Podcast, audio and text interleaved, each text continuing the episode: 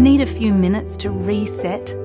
Great Minds is a podcast from SBS that guides you through different meditation styles from around the world.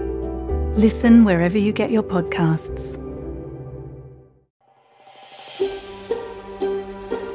Kayo'y nakikinig sa SBS Filipino. Pakinggan niyo pa ang kwento sa sbs.com.au slash Filipino.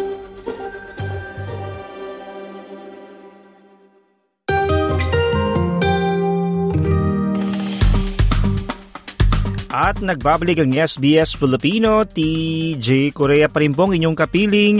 Marami tayong mga kababayan na pinapangarap talaga no, na magtrabaho at makapanirahan sa ibang bansa at lalo na dyan dito sa Australia. At dahil karaniwan ng mga migrante ay dahil sa skill o yung trabaho nila, yun yung nagiging puhunan para makarating nga dito down under. Isa po sa paraan na yung pagsusumite ng Expression of Interest o EOI sa Australia. Pero ano nga ba ito at paano nga ba yung kumpletong proseso? Proseso. Yan po ang ating pag-uusapan dito sa trabaho, visa at iba pa. Trabaho, visa at iba pa. Trabaho, visa at iba pa. At para bigyan tayo ng paliwanag at payo, nasa ating linya ang suki na Registered Migration Agent mula South Australia, si Edel Arvin C. Chang. Magandang araw Arvin at unang katanungan agad, ano nga ba itong Expression of Interest o EOI na tinatawag? Ang expression of interest is part of yung application process. So you go through the skill select na link or sa website and then you just uh, provide your information there. Mm-hmm. At yun, kailangan yun sa mga vi- visa requirement ba siya o parang uh, kailangan mag um, anong mga klasing visa subclass yung kailangan ng EOI?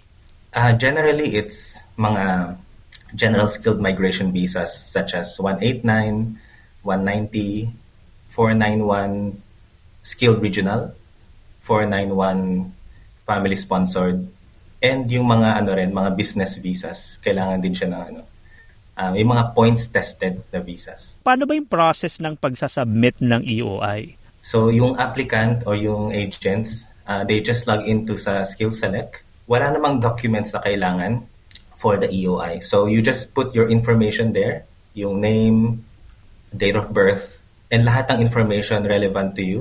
So lahat ng information that you provide, meron siyang equivalent na points.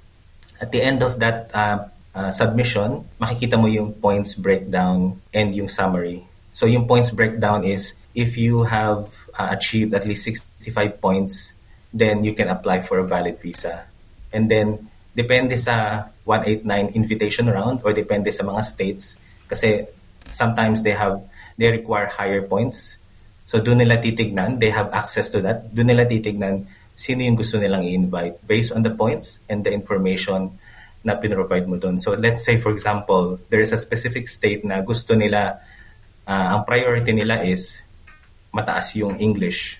So doon nila makikita yon Or gusto nila 5 years work experience at the minimum or 8 years sa nominated occupation. So that, that's how they uh, filter yung candidates and uh, send a pre-invitation to apply for the state nomination. Mm, so, pag uh, nag-apply ba ako nung uh, EOI, ano yung mga kailangan? Halimbawa, dapat ba may prepare na ako agad documents? Iaasama ko na ba yun dun sa skill select na ano na web uh, na website kung saan? Walang documents na kailangan but you just have to be very specific in terms of and very accurate in that in terms of your information that you're providing. So, when you provide the information sa expression of interest, as I said before, merong points. And when you get invited, you apply for the visa, right? And sa first page pa lang ng visa uh, application, naka-breakdown na doon yung mga kinlay mo na points. So, whatever you've claimed in the expression of interest, it has to be at the minimum yun yung mga mapoprovide mong documents sa visa application. So you have to basically substantiate yung mga information na pinrovide mo. If you're lodging uh, an application below the points na kinlay mo sa EUI, it will result to a visa refusal. Mm, kaya dapat pala talaga yung kung ano yung nilagay mo doon, ayun din yung mga dokumento. Hindi man porket sinabing hindi kailangan ng dokumento, iwag ka ng ano, no, mag-ready or hindi mo yun ang ilalagay. Um, nabanggit na na pag napasa na doon, um, um, Arvin, anong ilang taon usually valid yung EOI dun sa um, uh, website na yun? O meron ba siyang expiration o parang uh, gano'n siya katagal na na pwede doon or parang valid?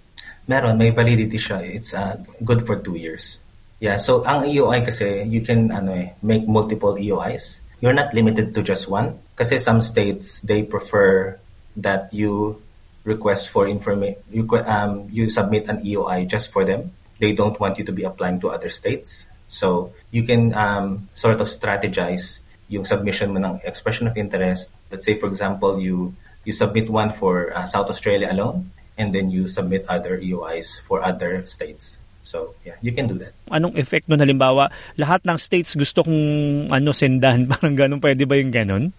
Yeah, kasi some some people, um, some applicants, they're not really that choosy, eh, di ba? So parang as long as makapunta sila dito, and then wala naman silang relative in particular sa particular state, then open open sila sa sa kung kahit saang state na ma-invite sila. Um, yung state na possibly mag-invite, let's say, let's say where, where I am sa South Australia, they don't really mind na meron kang ibang expression of interest as long as meron kang expression of interest na specifically just for them. Halimbawa, kasi di ba pwedeng nag-change yung mga circumstances mo, ano yung um, ano yung dapat mong gawin um, uh, na una pa, parang i-update mo lang yung uh, website ba na yon? Yeah, so you just have to log in. So when you do the EUI, um, you would have registered. Binigyan ka ng expression of interest na number, EUI ID and then may password ka. So you just have to log in. Please make sure na you keep the security questions kasi pag pag um, nakalimutan mo yung password, that's the only way you can re- retrieve yung account mo. Um, when you're logged in, then that's the time that you can make updates. So, yung mga ina-update dyan is yung mga normally nag-expire such as yung English test mo, professional year, yung NAATI certification, yung, yung mga certain documents na may validity period uh, skills assessment. Tatawid na ako halimbawa na submit yung part na sub, after na submit yung expression of interest. Ilang usually ba ang, ang, ang paghihintay nun? It depends on the visa subclass that you intend to apply for. So if you're applying for a 189 visa, there's normally an invitation round of two months or every three months. If you're applying for a 190 visa or a 491 visa, it depends sa individual states that you will be applying for. So some states, they will notify in their website that they're now open and will be uh, open to applicants. So some states naman, so what they do is they they go through the skill select, look for your expression of interest.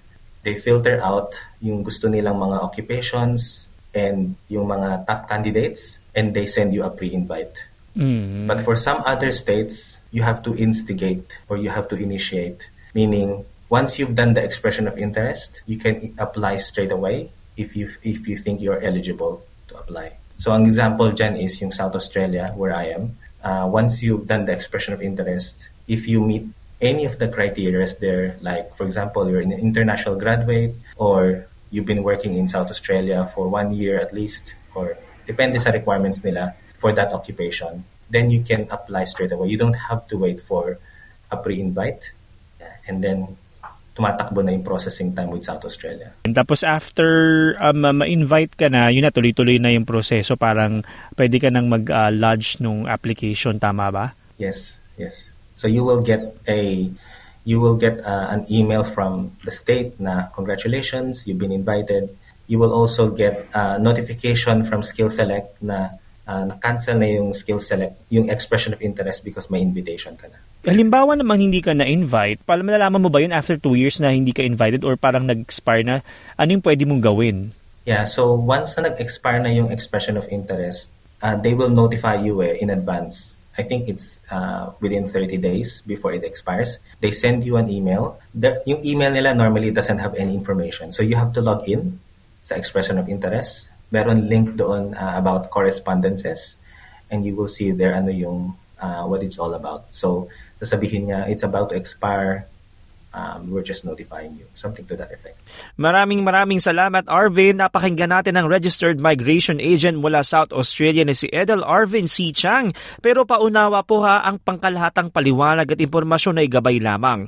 Para sa dagdag na impormasyon at payo na naayon sa iyong problema o sitwasyon, puntahan ang website ng Department of Home Affairs o kumonsulta sa isang abogado o registered migration agent. Ako si TJ Korea para sa SBS Filipino. Trabaho, visa at iba pa. Trabaho, visa at iba pa.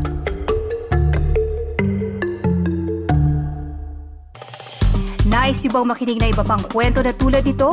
Makinig sa Apple Podcast, Google Podcast, Spotify o sa iba pang podcast apps.